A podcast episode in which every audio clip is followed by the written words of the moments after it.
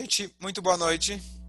Eu estou dedicando esse shur especial para a avó do Rick, faleceu anteontem, né? quer dizer, na verdade faleceu em Rosh Hashanah, foi enterrada logo depois de Rosh Hashanah, segunda-feira, e eu, na verdade é, é, não é tão comum você ver um neto vindo e com tanta, eu vi ele que estava com bastante emoção é, em relação à avó dele, e eu pensei, bom, o teu pai tinha inclusive falado que foi uma coisa meio repentina, depois ele fala, não, ela já estava com Alzheimer não sei quantos anos. Então, às vezes a pessoa, né, você já está meio desligada dela emocionalmente, ela já não se comunica, mas eu vi a tua emoção, realmente acho, acho que me mostrou um valor de família muito, muito importante. E me incentivou, falei, bom, então vamos fazer alguma coisa para a elevação da alma da sua avó. E estamos aqui, então, reunidos com o coração junto com você, a tua avó, com o teu pai, tua tia, e desejando, se Deus quiser, que, como você falou, é a lei da vida, mas não por isso é mais fácil, né? É uma coisa dolorosa, difícil. Comentei com ele que eu também perdi minha avó fazem é, agora três semanas. Hoje, inclusive, a gente fez a matseive dela. E 94 anos, ver uma vida plena, Baruch Hashem. E o que a gente estava hoje conversando justamente é que o importante é o que ela deixou.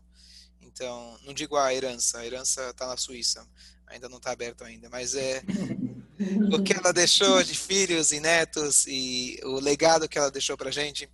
Então, isso realmente é o que mais é o mais importante. Só comentar com vocês uma coisa muito bonita, que a gente já entra no, no tema do, do shiur de hoje. É, bom, primeiro dedicar Leilui Nishmat Sara Bat Mordechai, para elevação da alma de Sara Bat Mordechai. É, eu estava ouvindo um, um rabino dando, dando uma aula, e ele contou uma experiência pessoal dele, que quando o pai dele faleceu, durante a semana, claro, muito triste, etc., estava sentado de Shivá, e de repente, na sexta-feira à noite, ele levantou o copo de Kiddush para fazer a brachá, fazer o Kiddush, e na hora que ele foi fazer o Boré Priagafen, ele começou a chorar. Começou a chorar, chorar, chorar, chorar. Ele não conseguia se recompor durante o Kiddush.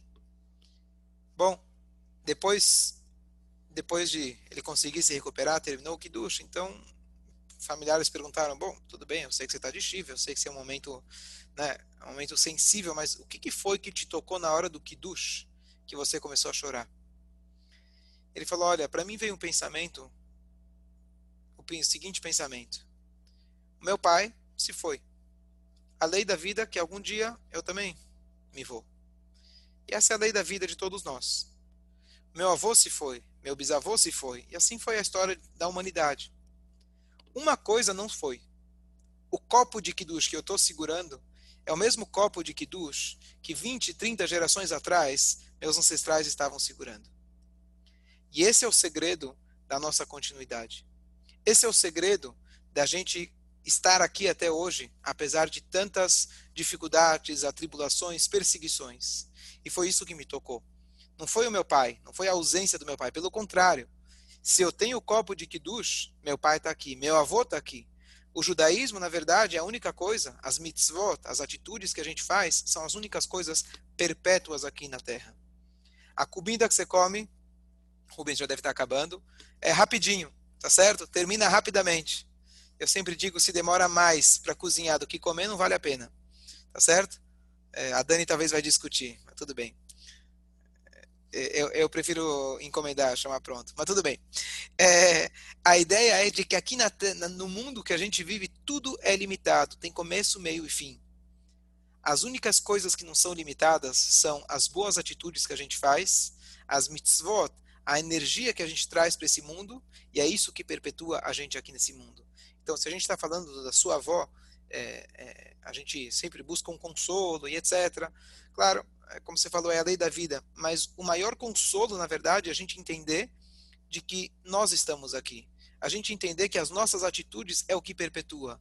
O corpo se vai, mas as nossas atitudes, o legado que a gente deixa é o que fica. Então, primeiro desejar só para vocês boas notícias, só alegria, se Deus quiser, que a gente possa estar tá reunidos aqui não em volta de uma ocasião triste, mas se Deus quiser, ocasiões boas, como o nascimento aí do filho do Yuri, filho, homem, é Rafinha, né? Você falou? Filho. Filho, muito bom.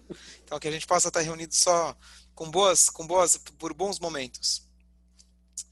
Bom, a gente está agora quase na véspera de Yom Kippur Yom Kippur tem uma parte trágica do Yom Kippur. Eu vou te dizer, vou dizer para vocês por quê. Infelizmente, na geração que a gente vive, muita gente não frequenta a sinagoga, não frequenta, etc. Mas no Yom Kippur, pelo menos dá aquela passadinha. E o pessoal fala que horas vai ser o shofar do Yom Kippur. A nossa sinagoga, graças a Deus, uma sinagoga grande. Eu lembro, ano passado, você tinha, na hora do, do, do Neilá, no finalzinho, você tinha quase 700 pessoas. E um pessoal que você vê lá, você vê eles uma vez, você pode dar tchau para eles, que é só no ano que vem que você vai ver eles de novo, exatamente no mesmo horário. É uma coisa incrível. Mas o cara veio.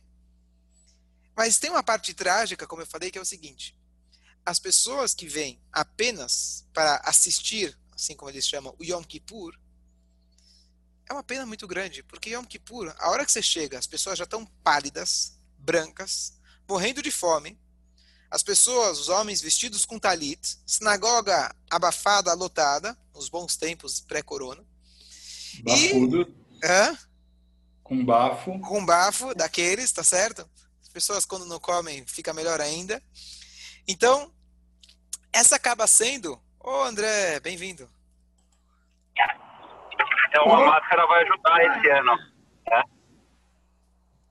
Máscara vai ajudar a abafar o bafo, né? Ah, não. Aí você abafa e fica tudo na sua. Aí nem me fala. Bom, pessoal falou: não, eu comprei uma máscara, essa máscara é muito boa, paguei 80 reais, comprei no Mercado Livre. O cara comprou, falou: é a mesma coisa, tudo a mesma porcaria, você não consegue respirar coisa nenhuma. Ah, eu, sou de, eu vou de razar, eu lidero as rezas, eu vou lá com a máscara na cara. Meu, não tem inferno mais, eu já paguei todos os meus pecados, tá tudo já. Bom, gente, então o que acontece? Às vezes o cara que veio só no Yom Kippur, ele tem às vezes uma impressão muito superficial e, e muito, digamos assim, solene, triste da Torá. Porque se o dia mais importante ele tem essa cara, ele tem esse ambiente, bom, é legal uma vez por ano, vou lá, escuto o chofar, penso na minha avó, penso no, nos meus antepassados, penso em mudar esse ano, mas fica por isso mesmo. E esse é o, o, cenário, essa é a cena que fica gravada na cabeça de muita gente em relação ao Yom Kippur. Então, por isso eu digo que é trágico, porque às vezes a cena que a gente enxerga é, é um momento, não é o melhor momento. Se você me perguntasse, chama o pessoal para vir uma vez por ano, que seja o Simchat Torah, ver a turma dançando, bebendo, pulando, Purim, etc. Tem datas melhores para se tornar popular. Mas o Yom Kippur sim se tornou popular. Então eu queria hoje discutir com vocês um aspecto do Yom Kippur, que número um, vai dar para a gente um pouco mais de contexto, explicar melhor o que é o Yom Kippur, é, o que, que é esse, essa cena que a gente vê se repetir a cada ano. E esse ano, especialmente, é, eu fiquei com uma pergunta na cabeça. E a pergunta é: as pessoas falam, bom, que horas é o shofar do Yom Kippur? E eu sempre digo que, na verdade, não existe shofar do Yom Kippur. O shofar, na verdade, está escrito na Torá que nós devemos escutar no Rosh Hashanah. Não existe shofar do Yom Kippur. O que, que é aquele toque do shofar lá no final do Yom Kippur? É apenas um costume, e o motivo para ele é, um, para mostrar que terminamos o jejum, e o outro é que a gente, na verdade, lembra algo que acontecia uma vez a cada 50 anos, isso na época do templo, que era o ano chamado ano de jubileu, onde os escravos eram libertados. E esse era o toque. Esse era o toque que se fazia. Então é apenas uma pequena lembrança.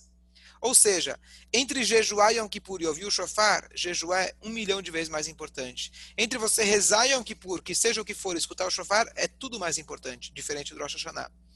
Mais uma coisa que, assim, esse ano as pessoas vai ter chofar, vai ter chofar até que eu decidi, a gente vai fazer um chofar na frente da sinagoga, na, na, no término do Yom Kippur. Eu tenho certeza que vai lotar. Mas nada é por acaso, e se o povo judeu, ele se identifica com esse chofar, ele tem algum motivo. Apesar de não ser uma grande mitzvah, de ser um costume tão importante, mas é algo que atrai as pessoas. A gente não pode negar. As pessoas vêm, às vezes, por aqueles três, dois minutos para escutar o chofar. O cara falou: Bom, pronto, agora eu posso ir embora. Então, eu estava com essa pergunta na cabeça. E justo hoje eu estava lendo alguns artigos sobre Yom Kippur e eu achei uma coisa super interessante que eu acho que responde essa pergunta. Mas mais do que responde essa pergunta, traz uma lição que eu queria compartilhar com vocês. No Rosh Hashanah, nós temos os vários toques do, do, do, do shofar. Vocês devem conhecer tu, tu, tu, tu, tu, tu, tu, tu etc. No Yom Kippur, a tradição, na verdade, é que se toca apenas um único toque. Aquele lá, comprido. Tu. Esse é o Yom Kippur.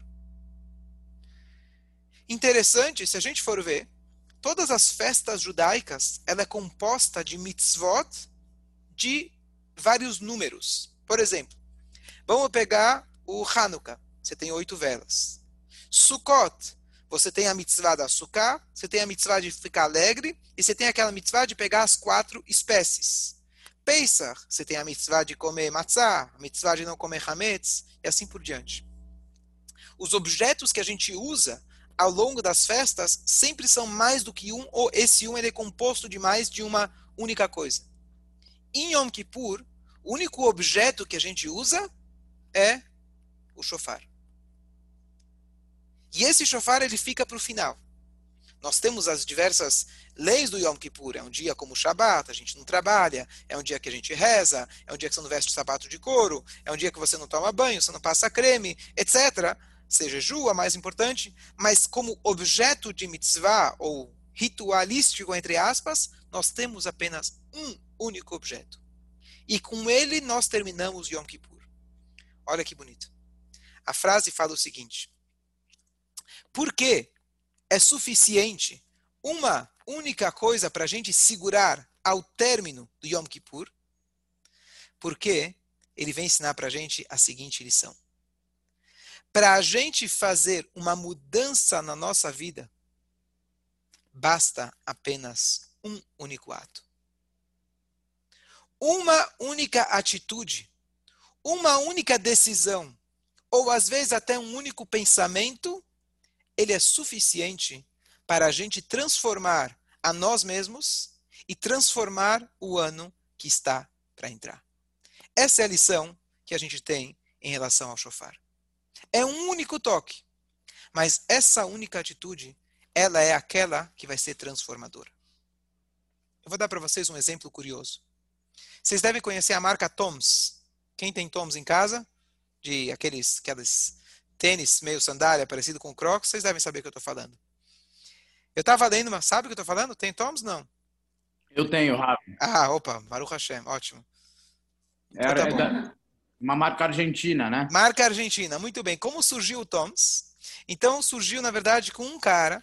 Ele falou: Bom, eu vou abrir uma venda de sapatos, de, né, dessa linha de, de, de, de calçados, mas a cada calçado vendido, eu vou doar um calçado para os pobres.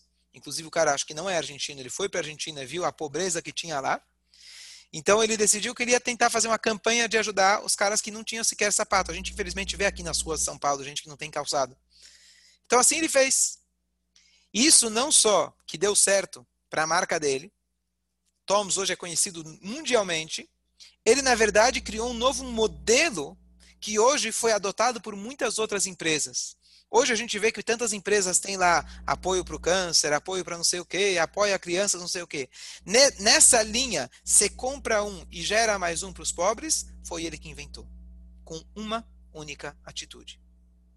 Quanto dinheiro ele não gerou, isso é secundário, mas quantas famílias, quantas pessoas ele não ajudou, apenas com uma pequena ideia que ele teve, e ele conseguiu ajudar tanta gente. Essa é a força que a gente tem e agora mais uma coisa curiosa que se acentua nesse ano. Qual é o tamanho desse tal do coronavírus? Não sei se vocês sabem, se tem algum matemático aqui, mas pelo que a gente ouve por aí é o seguinte: na ponta de um alfinete cabem mais de um milhão. E esse pequeno ser, ele transformou a vida de todos os seres do planeta. No aspecto negativo, acontece isso. Imagina quanto mais uma ação positiva que nós temos. Muitas vezes a gente tem momentos como Yom Kippur na nossa vida. Talvez seja seu casamento, talvez a data, o dia que nasceu seu filho, talvez o dia que você fez aniversário, talvez algum momento inspirador, talvez um momento de dor, talvez um falecimento. A gente tem momentos que a gente se move. Tem momentos na nossa vida, não é todo dia. É raro, mas temos momentos que a gente sente que a gente precisa dar um passo para frente, mudar, mudar o nosso ser, mudar o nosso relacionamento, talvez com o pai, com a sogra, com a tia, com o irmão, com o vizinho, com o sócio. A gente sente de vez em quando momentos de inspiração. O que acontece com esses momentos? Na maioria das vezes, do jeito que eles vieram, eles vão embora. Nós temos uma passagem muito interessante no Yom Kippur. Ponto número dois que a gente vai falar. Uma única atitude, e agora como a gente perpetuar essa atitude. O Kohen Gadol, o sumo sacerdote, o homem que ele era encarregado do templo, estamos falando aqui de mais de dois mil anos atrás, pouco menos de dois mil anos atrás, quando foi destruído o segundo templo sagrado de Jerusalém. Quem acompanha a, a, liturgia do Yom Kippur, a reza do Yom Kippur, a reza mais comprida do Yom Kippur é a reza de Musaf. Nós temos a manhã do Yom Kippur, depois você tem a leitura da Torá, você tem o Iskor, e aí as pessoas vão embora. Tá certo? E aí fica lá o rabino com Hazan e mais um, uns coitados lá que tem que ficar pagando pato por todo mundo. Tá certo? E aí, nessa leitura do Musaf, a hora que a sinagoga está mais vazia, você tem um trecho muito comprido, mas o que a gente está fazendo, na verdade, é a leitura, a gente está lendo a descrição do que acontecia originalmente no Yom Kippur. Hoje a gente passa o dia na sinagoga, jejuando, etc. Mas o Yom Kippur original, Kippur, significa expiação.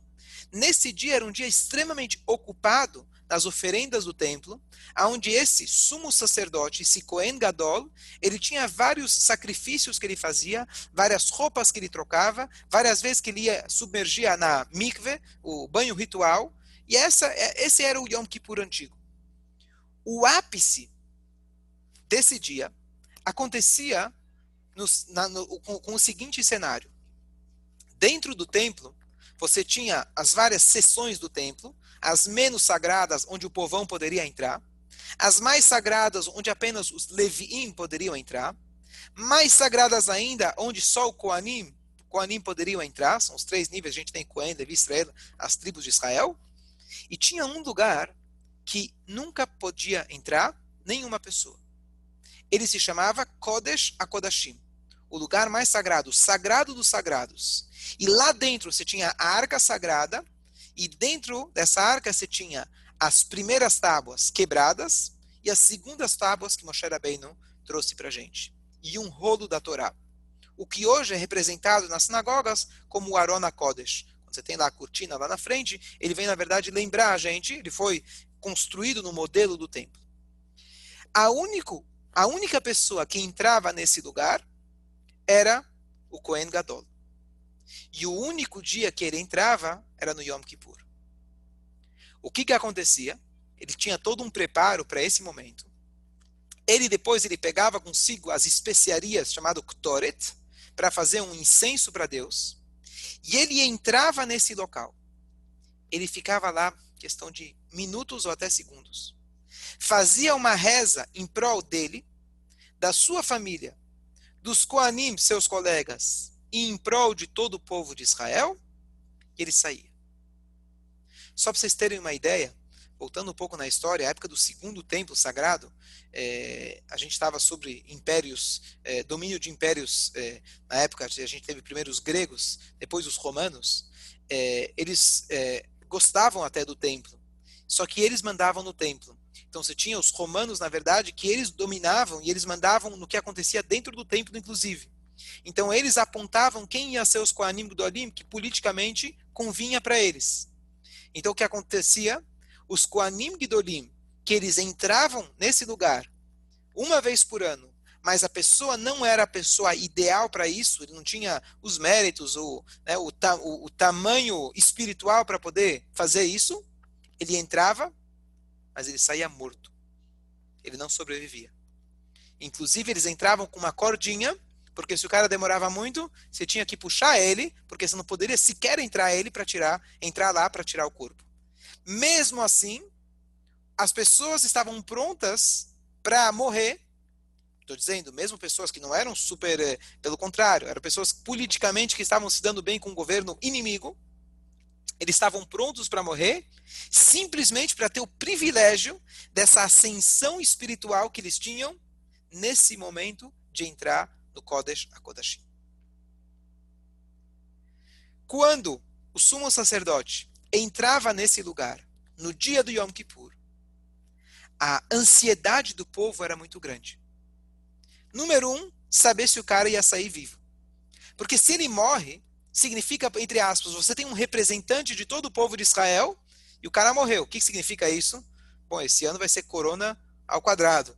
O ano que está por vir vai ser, vai estar tá ferrado, tá certo? Se o nosso representante do povo de Israel, estamos aqui no local mais sagrado do mundo, e o nosso representante bateu as botas, então a coisa está triste. E o que acontecia? A, fra, a, a reza que ele fazia lá dentro, ele não se prolongava. Poxa, por que não? Você está aqui uma única vez, você tem um único momento de fazer seus pedidos em prol da sua família, de você, de todo o povo de Israel. Ele fazia em segundos, por quê? Para não deixar o povo ansioso lá fora, pensando que talvez ele morreu. Então a reza que ele fazia era extremamente curta, extremamente breve. O que, que ele pedia nessa reza? Ele pedia por chuvas, certo? Sustento para o povo de Israel. Se você tem chuva, você tem dinheiro, você tem parnassá, você tem comida. Ele pedia, fazia um pedido genérico. E uma outra coisa ele falava: que a mulher não aborte os seus filhos. Ou seja, que ela possa continuar a sua gravidez até o final e ela não perca os seus filhos.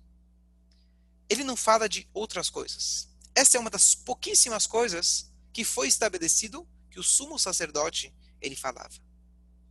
A pergunta que eu quero fazer é: por que justamente no dia mais importante, o local mais importante, claro que você quer que as mulheres possam ter seus filhos, mas se não entra no mérito da questão, você vai pedir, tem tantas outras coisas que a gente pode pedir, pede para as mulheres engravidarem, pede para todo mundo ter saúde, pede, tem muitas coisas mais para pedir, e ele não pedia. E aqui vem a explicação fantástica. Que na verdade, todos nós, povo de Israel, no dia do Yom Kippur, ou no dia que para você é o seu Yom Kippur, como eu falei, talvez o teu aniversário, talvez o dia que você casou, talvez o dia que um bebê nasceu, aquele dia teu de inspiração. Naquele momento você percebe que você tem um outro ser dentro de você. Tal como uma mãe que percebe que tem lá o bebê dentro dela, você se descobre novamente nesse dia. Você fala, poxa, um dia feliz que você está, está de boas, um dia, um dia que você está inspirado. De repente você fala, por que, que eu estou brigando por besteiras? Por que, que eu me importo com banalidades? E assim a gente, de repente, a gente tem umas certas percepções, a gente acorda e fala, uau, a vida é tão mais, tão mais bela daquilo que eu vivo, a vida medíocre que eu tenho no dia a dia. Por que, que eu estou levando uma vida desse jeito? E naquele dia você decide, eu vou mudar tudo. Agora a minha vida vai ser diferente. Eu vou mudar tudo, eu vou ser uma pessoa diferente. Você acorda no dia seguinte, passou o efeito da bebida e gurnisht, não sobrou nada. A gente percebe no dia do Yom Kippur que a gente está grávido. A gente percebe que nós temos um outro eu dentro de nós. O Yom Kippur é um dia que a gente pode olhar no nosso espelho espiritual e descobrir o nosso novo eu, nosso novo eu, o meu verdadeiro eu. Entra o Kohen Gadol no lugar mais sagrado, no momento mais sagrado. Ele diz: Hashem, Deus, não permita que essa gravidez seja um aborto. Não permita que esse nosso potencial, que foi descoberto nesse único dia, nesse único momento de inspiração, ele vá água abaixo. Que ele possa se perpetuar. Que aquele único toque do chofar, que aquela única atitude que eu decidi tomar esse ano de me melhorar, que ela possa ser perpétua. Essa é uma das ideias do Yom Kippur. A gente precisa saber o seguinte: Deus com certeza tem muitas expectativas da gente. Tua esposa também tem muitas expectativas, mais ainda do que Deus, tá certo? Tua mãe com certeza mais ainda. Como a gente pode mudar? Como a gente pode ser pessoas melhores? O shofar do final do Yom Kippur ensina pra gente. É um único toque. A gente não pode deixar que a nossa inspiração, que cada um de nós tem em algum momento, ela vá água abaixo, que ela se aborte. Nós precisamos fazer algo pequeno que seja como o tamanho do coronavírus. Tomar uma atitude, dar um passo à frente. Rabino, o que, você está falando? Que passo à frente é esse? O que, eu vou mudar na minha vida? O que, você está querendo vender para mim? Tá certo? O que, que eu estou querendo convencer vocês? Então eu vou dizer para vocês o que, que eu estou querendo convencer vocês. O copo de Kiddush. O copo de Kiddush é o exemplo das únicas coisas que têm valor na nossa vida. O que eu estou falando de mudança são aquelas coisas que são perpétuas. Se eu falo de mudanças, fala, bom, eu decidi então que esse ano eu vou lutar para comprar um carro novo. O carro, ele tem começo, meio e fim. Esse ano eu vou lutar para conseguir ter um trabalho melhor. Fantástico. Mas o dinheiro, ele tem começo, meio e fim. Quando a gente fala de mudança, e uma mudança que realmente é transformadora para mim, e naturalmente para o meu ambiente, para minha família, para minha vida e para todo o universo, é quando a gente conversa sobre assuntos que eles são perpétuos. E essa é a novidade, essa é o input que o judaísmo tem para a gente. Uma coisa que cada vez eu estou estudando mais e vendo mais, olha que coisa curiosa. Há duas semanas, se não me engano, uma, duas semanas, em Israel, eles tiveram um resultado de algo que é de pelo menos três milênios. Não sei quem acompanhou, inclusive saiu no New York Times. Há quatro, cinco anos atrás, descobriram em Massada, acredito que todos vocês já foram para Massada, uma semente de uma tamareira. E pelos estudos científicos, não estou falando aqui, não foi nada religioso, foram estudos científicos, eles calcularam que essa semente teria mais ou menos 3 mil anos. Então eles decidiram plantar essa tamareira. Eles plantaram, plantaram essa semente, cultivaram, e depois de alguns anos ela cresceu. Estou falando de poucos anos atrás. Só que eles descobriram que essa árvore era uma árvore macho. E dessa árvore macho não dá, não dá tâmara. Bom, tudo bem. Vocês já devem ter ouvido falar dos pergaminhos, dos rolos do Mar Morto. Já devem ter ouvido falar. Quem fez a tour em Israel já deve ter ouvido falar. Poucos anos depois que descobriram essa, essa semente, lá nos pergaminhos, lá não sei exatamente aonde, encontraram uma outra semente e plantaram. Aliás, o nome da primeira semente foi Matusalém. O nome da primeira árvore deram né, 3 mil anos. Matusalém foi o homem que mais viveu. Ele viveu só mil anos, mas Matusalém é o nome que deram para a árvore. Essa árvore que veio lá do Mar Morto, a, a, que foi veio da semente do Mar Morto, que também calculavam 2, 3 mil anos, deram o nome para ela de Hana. Hana, profetiza Hana, não sei exatamente qual motivo. E ela era justamente uma árvore fêmea. Eles decidiram pegar as duas sementes e plantaram. E há poucos dias atrás, eles colheram os frutos da tâmara. E a tâmara, pelo menos quem teve o privilégio de comer, falaram que realmente era um doce, uma doçura, algo espetacular, fora do comum. Estamos falando de 3 mil anos de história. Eu não estou aqui para dar aula de arqueologia. O que eu estou querendo dizer. O que eu quero dizer é: essa é a nossa história. Essa tâmara está escrito no versículo Tzadik Katamar Ifrar. O justo, ele vai brotar como a tamareira. O nosso povo ele é comparado justamente, quando a gente vai ver as escrituras na Torá, nós somos a descendência de Abraham. A linguagem para descendência na Torá é zera. Zera é a mesma palavra de semente. Nós somos a semente de Abraham, Yitzhak e Yaakov. O que, que acontece com uma semente? Pode ser que ela está submersa. Pode ser que ela está embaixo da terra por um ano, por dez anos, por cem anos, por mil anos, por três mil anos. Em algum momento, ela vai voltar e dar frutos exatamente como antes. Essa é a força do judaísmo. Às vezes você vai falar, bom, eu estou colocando o tefilim, estou acendendo uma vela. Ah, um ritual, legal, interessante, bonito. Eu curto de vez em quando. Para e pensa na hora que está fazendo essas mitzvot, que podem parecer arcaicas, você está se conectando com a única coisa que existe perpétua na face da terra. Nós somos a prova disso. A tamareira somos nós. O povo judeu tem mais uma alusão, não só que somos a descendência de Abraham, vocês sabem que Deus prometeu para Abraham que nós seríamos numerosos como o pó da terra. Pergunto a vocês, somos numerosos? 0,0.2, se não me engano, dos 7 milhões de dos 7 é, bilhões de pessoas na face da Terra. Esses somos nós.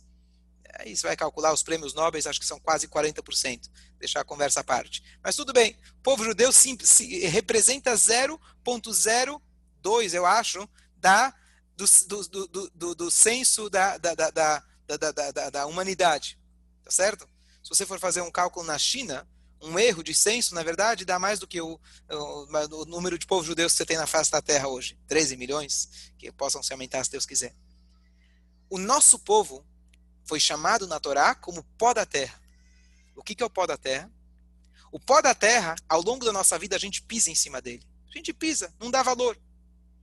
Só que o pó da terra fica lá de braços cruzados esperando. Fala, tudo bem, pode pisar em cima de mim, pode pisar. Quem ri por último, ri melhor. Eu quero ver o dia que você vai morrer, você vai saber que você vai estar embaixo de mim.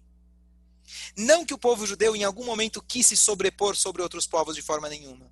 Mas sim nós fomos pisados ao longo da história. Mas cadê Nabucodonosor? Cadê Haman? Cadê Ahasverosh? Cadê o Faró? Cadê o Hitler? Cadê o Stalin? Todos eles estão no Wikipédia. Cadê Moshe Rabbeinu? Cadê Urashi? Cadê o Maimônides? Milhares de pessoas hoje, mais do que nunca, têm acesso a essas literaturas e estudam diariamente. Não estou falando apenas de judeus, mesmo não judeus se interessam. Urashi, Maimonides, Moshe Rabbeinu, Avram, está hoje mais vivo do que nunca. Aonde está o Hitler, o Stalin e Marshman? Aonde está Nabucodonosor e Paró? Eles estão num lugar chamado Wikipédia. Onde estamos nós? Bom, a gente fez o Wikipédia, a gente fez o Waze, a gente fez o WhatsApp e assim por diante. Tá certo? Eu ouvi dizer agora recentemente de que o criador do Waze, israelense, ele acabou de vender mais um aplicativo, alguma outra tecnologia que ele fez, não sei qual, por mais uns, acho que um ou dois bilhões de dólares. Então aqui estamos nós. O que, que eu estou querendo dizer para vocês? Que chega Yom Kippur, a gente precisa se conscientizar. O judaísmo não é uma coisa arcaica. O judaísmo não é uma coisa antiga. O judaísmo é a coisa mais viva que existe. Quanto mais a gente se conectar com isso, Quanto mais que seja uma atitude, seja um tufilim, seja uma tzedakah, seja amor ao próximo. Cada um pode encontrar uma única coisa no seu dia a dia, um único chofar. Mas essa atitude vai nos conectar com 5 mil anos de história, com 3 mil anos de história. E é isso que, aliás, aqui Baruch Hashem, já temos casais com filhos, ou futuros pais, se Deus quiser. É isso que vai perpetuar a nossa identidade para as próximas gerações. E é isso que eu queria falar para você, Ricardo. É isso que nos conecta com aqueles que já foram. Você agora está no momento, a gente está aqui homenageando a sua avó. Não tenha dúvida, a parte física, ela se foi. Está enterrada embaixo da terra, como a gente falou. Mas o espírito é a única coisa que fica. Se você fizer uma mitzvah, você vai ler um trecho da Torá, em lembrança, em memória dela, você literalmente está se conectando com ela.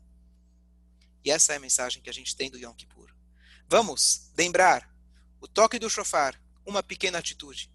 Vamos lembrar o Cohen Gadol, o sumo sacerdote, ele pedia para Deus, o único pedido praticamente que ele fazia, que a gente não aborte os nossos nenês. Que a gente não perca o bonde, que a gente não perca a oportunidade de inspiração.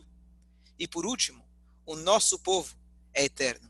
A nossa identidade é eterna.